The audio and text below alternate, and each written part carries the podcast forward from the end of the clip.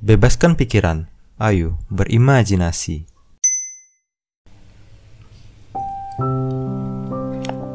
Cerita yuk. Cerita yang akan kamu dengarkan adalah hasil karya dari salah seorang teman kita yang bersedia membagikan ceritanya pada podcast Bebaskan Pikiran. Oke, tanpa berlama-lama, langsung aja ya. Story by A Part 1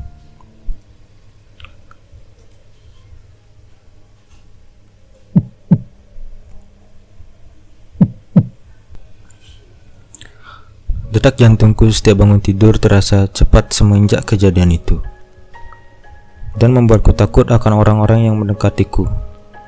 Aku tahu mereka ingin membantuku, tapi sepertinya ada hal lain yang mereka incar belakangan ini.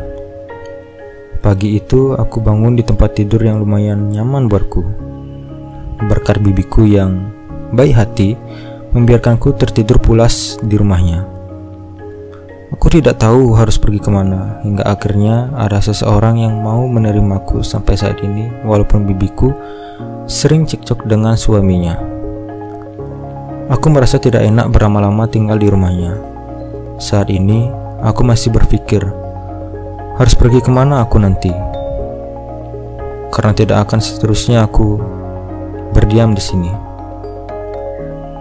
Dulu aku punya seorang kekasih yang amat sangat mencintaiku, menyayangiku, bahkan rasa sayangnya hampir setara dengan rasa sayang terhadap keluarganya sendiri.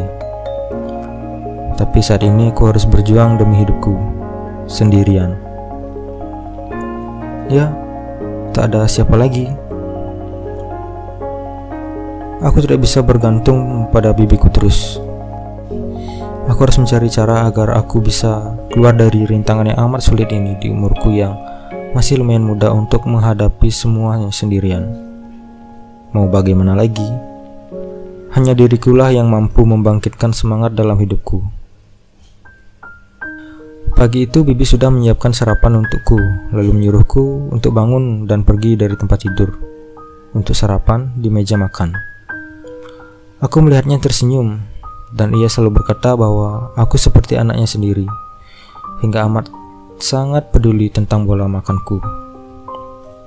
Bibiku mempunyai dua anak, tetapi yang satunya sedang merintis di luar kota untuk menempuh pendidikan.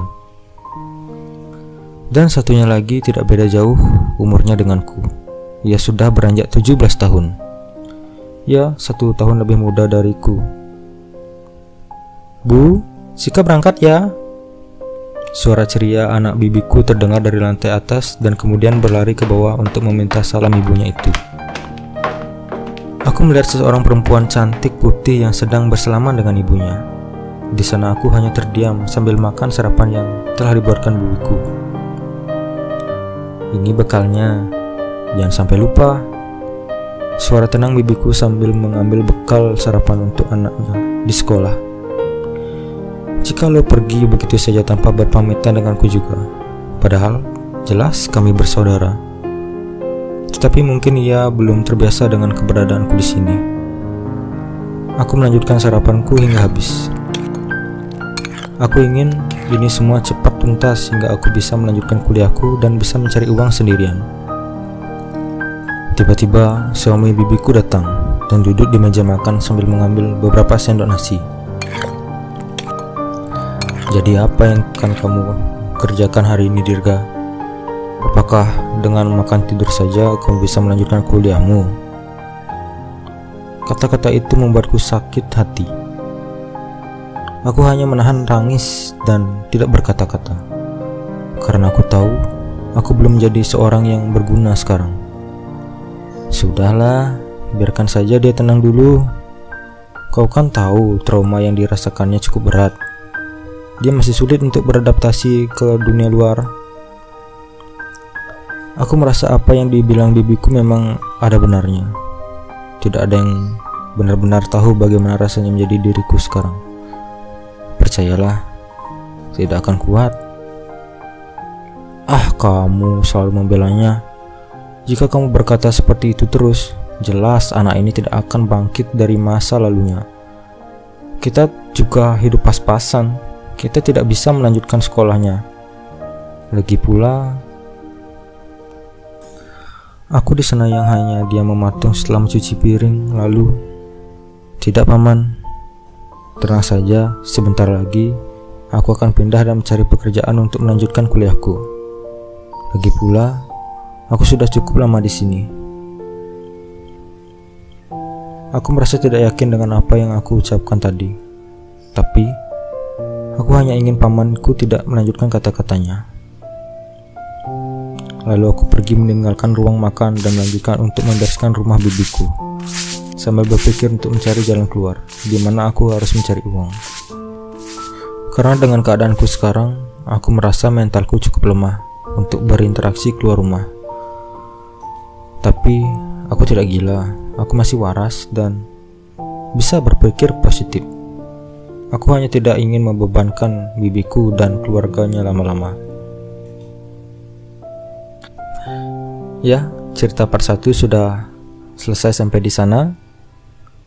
Mau tahu kelanjutan dari perjalanan Dirga hingga ia harus memaksa dirinya lagi untuk membebaskan diri dan bermasyarakat di luar rumah. Apa yang akan dilakukan Dirga setelah ia berhasil menjadi orang normal seperti yang lainnya? Dan satu lagi, apa sih masalah lalu kelam Dirga hingga membuatnya seperti ini? Yuk ikutin kelanjutannya terus di podcast Bebaskan Pikiran Sampai jumpa di episode selanjutnya. Bye.